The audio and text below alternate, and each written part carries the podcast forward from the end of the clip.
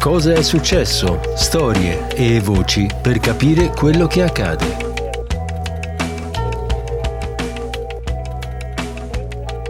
In occasione di questa giornata della memoria parleremo dei risarcimenti per i danni subiti dalle vittime dei crimini di guerra compiuti dai nazisti in Italia durante la guerra. Con la legge 170 del novembre del 2003 è stato prorogato fino allo scorso 31 dicembre il termine per richiedere un risarcimento per i danni subiti dalle vittime di crimini di guerra e contro l'umanità compiuti dalle forze del Terzo Reich in combutta con i fascisti italiani tra il 1 settembre del 39 e l'8 maggio del 45 che quindi non fosse riuscito a richiederlo entro il 28 giugno, primo termine stabilito, ha avuto ancora qualche settimana. Ora i giochi sono fatti, a meno di altre proroghe. Il risarcimento era stato istituito nel 2022, governo Draghi, convertito poi successivamente in legge nel contesto delle normative del PNRR e ammonta a 61 milioni di euro.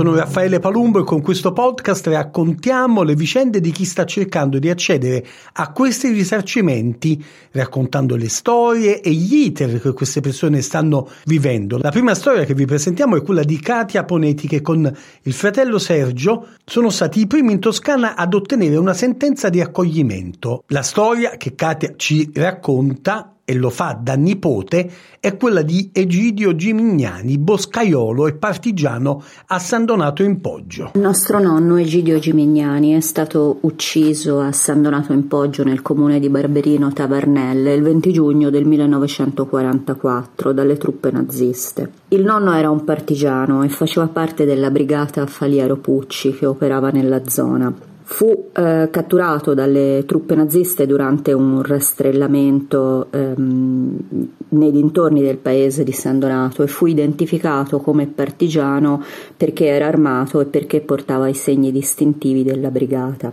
Fu tenuto prigioniero nella pieve del paese ripetutamente interrogato e ripetutamente torturato al fine di conoscere informazioni sulla brigata partigiana, sulla, sulla sua collocazione e al fine di eh, operare un collegamento tra lui, tra la, tra la, sua persona e il paese di San Donato in Poggio. L'intento delle eh, truppe naziste era quello di stabilire una connessione appunto tra l'armata partigiana e eh, la popolazione del paese di San Donato al fine di operare una rappresaglia sulla popolazione civile. Il silenzio del nonno eh, è stato eh, dunque un motivo di salvezza per, il paese, per la popolazione del, del, paese di San Donato. Il nonno ha pagato con la vita eh, questa sua scelta è stato ucciso, ehm, è stato ucciso in malo modo, è stato ucciso con uh, ripetute pugnalate.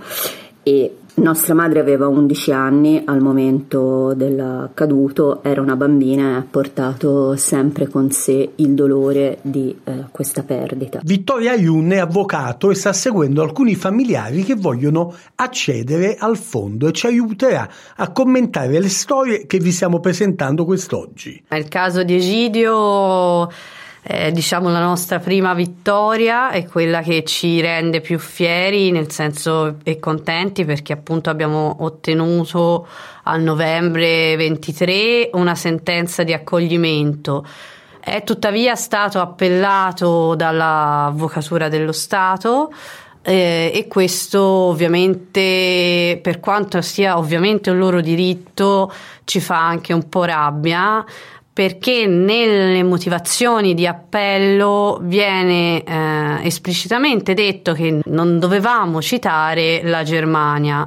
Ora, al di là del fatto che è la Germania che compie gli atti e di conseguenza mi risulta molto difficile da un punto di vista giuridico pensare di non citare la Germania, ma anche da un punto di vista umano. Io che subisco i fatti dalla Germania voglio accedere al fondo per avere quel minimo di giustizia che non è eh, una sentenza penale, quindi non è propriamente giustizia, però c'è scritto nero su bianco che la Germania è condannata a dei crimini e non posso farlo contro la Germania, mi sfugge la logica proprio e, e mi metto nei panni di chi accede al fondo, cioè vuole accedere al fondo e intraprende questo lungo percorso delle, delle cause civili.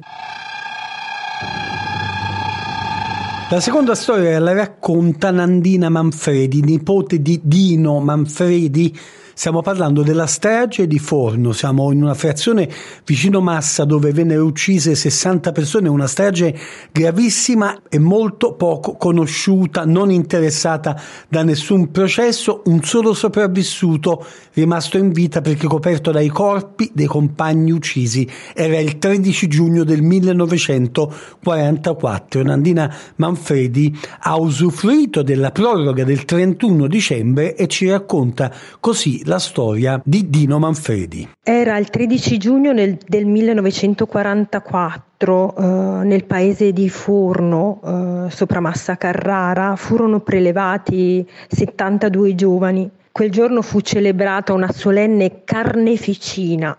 Erano le truppe del maggior Rider a porre a ferro e fuoco il paese stanando i suoi abitanti che incolonnati furono portati dal paese di Forno in località Sant'Anna nei pressi di una chiesetta sul pendio del fiume Frigido.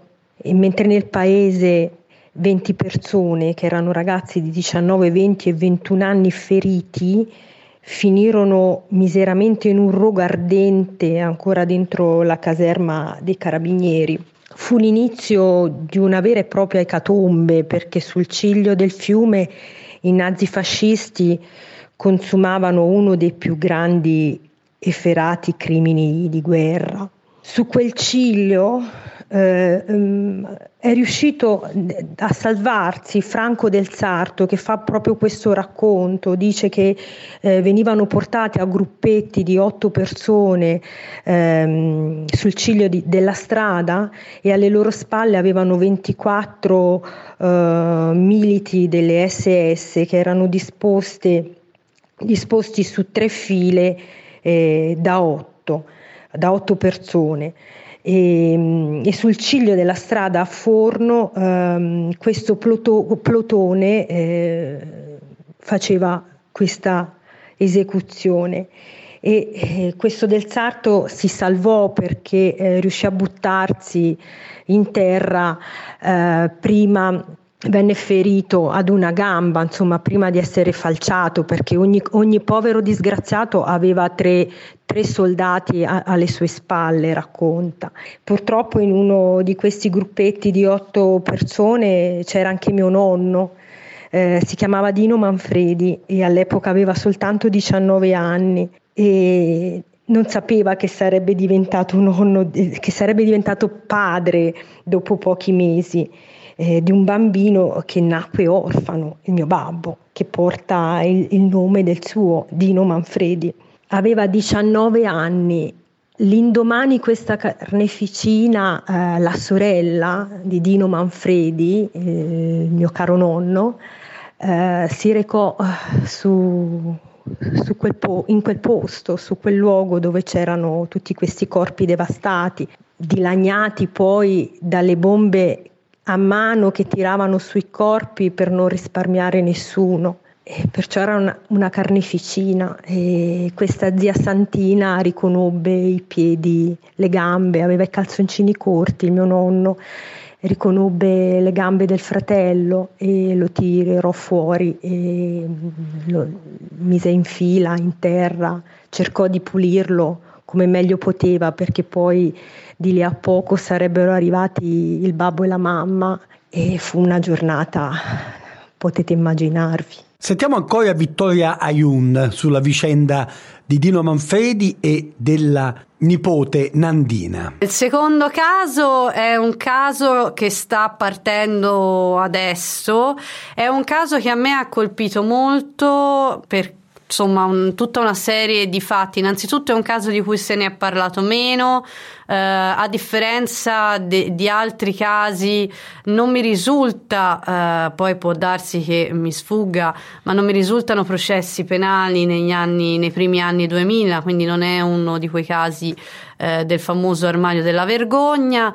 E eh, è un caso che è avvenuto nella, nella, nostra Toscana, nei monti della nostra Toscana, dove ehm, ci sono state tantissime vittime e scrivendo quell'atto, io devo dire la verità, il loro atto di citazione, mi sono dovuta fermare diverse volte perché tra i documenti c'è la testimonianza di un sopravvissuto alla strage e questo è stato molto emotivamente molto forte. Quindi proprio da un lato umano, non come avvocato, mi ha particolarmente colpita ed è poco conosciuto nonostante ci siano state 60 vittime, quindi comunque insomma Mm, siamo in quell'estate terribile del 44 dove via via che andavano c'era la ritirata dei tedeschi provvedevano a sterminare incondizionatamente per cercare partigiani, per cercare qualcuno da vendicare eh, civili.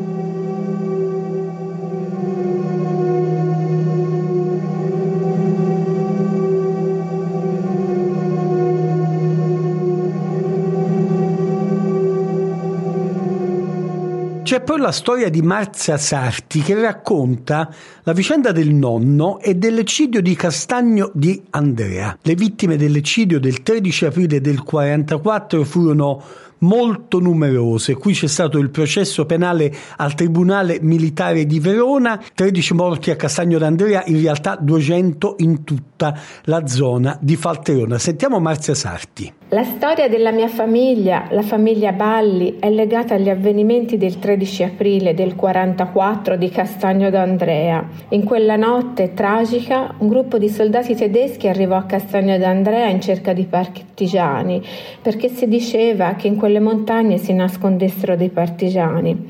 Entrarono nel paese di notte, aprendo il fuoco su tutta la popolazione, con una violenza inaudita. Saccheggiarono le case, le fecero saltare in aria. Furono uccise ben 13 persone. La più giovane era una ragazza di 18 anni. Mio nonno, Gino Balli, che all'epoca aveva 45 anni, viveva nel borgo della Castellina, lì vicino al cimitero di Castagno d'Andrea.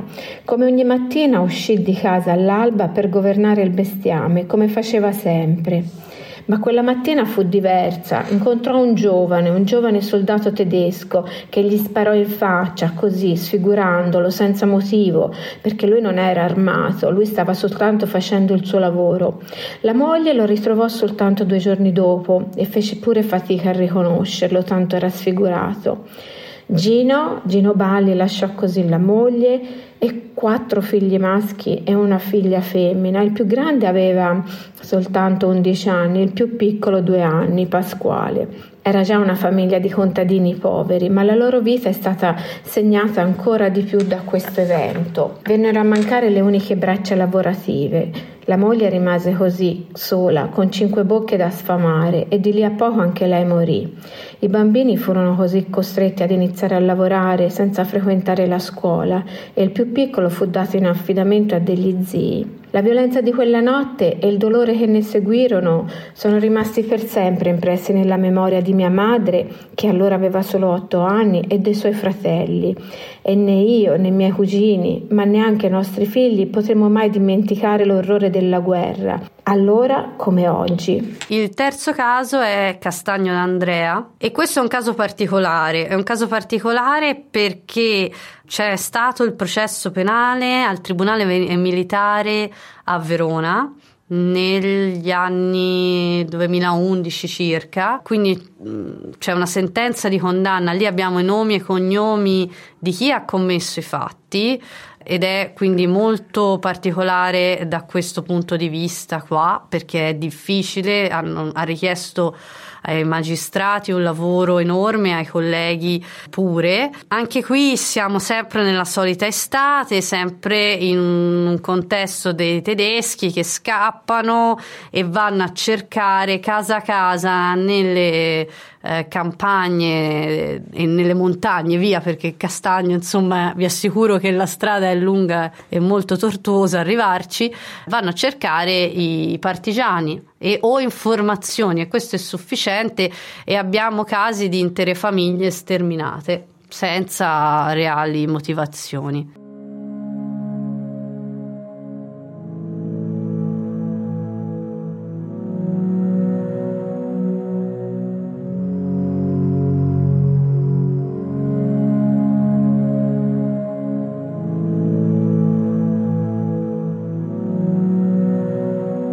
E dopo aver sentito tre storie esemplari, chiudiamo con due brevi riflessioni dell'avvocata Vittoria Iune che ci ha guidato in questo viaggio. La prima riguarda come mai l'avvocatura dello Stato in qualche modo si sta mettendo per traverso, diremmo gergalmente, a questo processo di risarcimento, pur nella legittimità naturalmente. A questa domanda stanno provando a rispondere molti avvocati che per fortuna si sono dati un coordinamento per cercare di risolvere molte delle questioni tra cui quelle che abbiamo raccontato anche oggi, che proprio per l'avvocatura dello Stato restano sospese. Questo è il lato bello forse di questa storia, che eh, come avvocati non stiamo lavorando in, ognuno pensando al suo articello, ma ci confrontiamo molto, c'è un lavoro di squadra e ora è un lavoro di squadra che non è limitato a Firenze o alla Toscana, ma eh, ci sentiamo con colleghi da tutta Italia. E facendo un confronto, confrontando i nostri atti, le nostre, i, i vari ora, o appelli o atti di citazione o quello che è, ci siamo resi conto che il comportamento dell'avvocatura dello Stato è abbastanza costante da nord a sud, eccependo quasi sempre la prescrizione dei fatti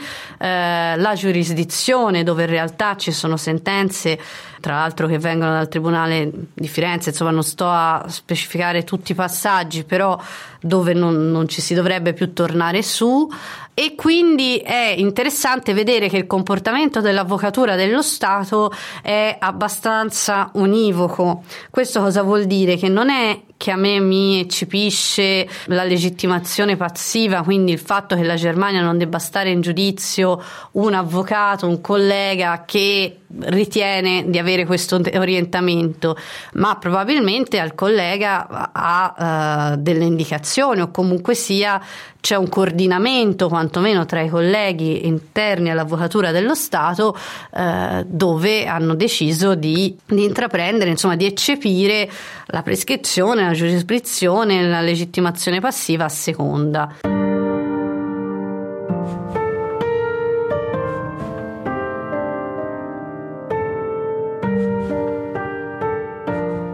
L'ultima riflessione che abbiamo chiesto all'avvocata Vittoria Iun riguarda l'aspetto squisitamente umano. Le stragi in cui si è imbattuta molto spesso hanno riguardato uomini e hanno lasciato donne e bambini a cavarsela, a sopravvivere da soli. Ecco, sì, io devo dire che prima di seguire tutti questi casi, anche io, nonostante abbia magari episodi eh, in famiglia, però non mi ero mai soffermata a a immedesimarmi, a immaginarmi quegli anni, quei mesi, oltre che gli anni, ma anche proprio quei mesi che vanno tra l'aprile e l'agosto del 44 sono stati proprio quelli terribili.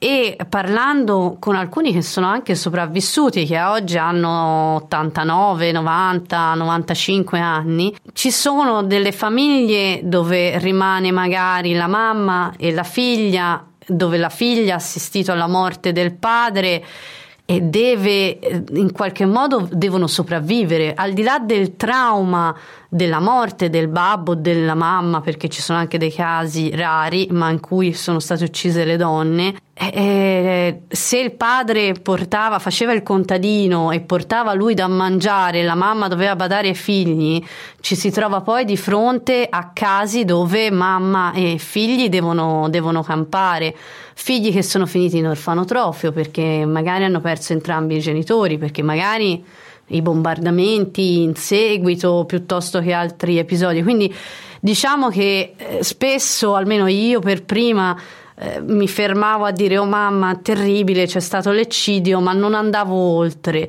mi sono resa conto che bisogna andare oltre non, non ci si ferma all'eccidio e non ci si ferma al momento della guerra perché poi dopo c'è tutto da, da riprendersi e ricostruire.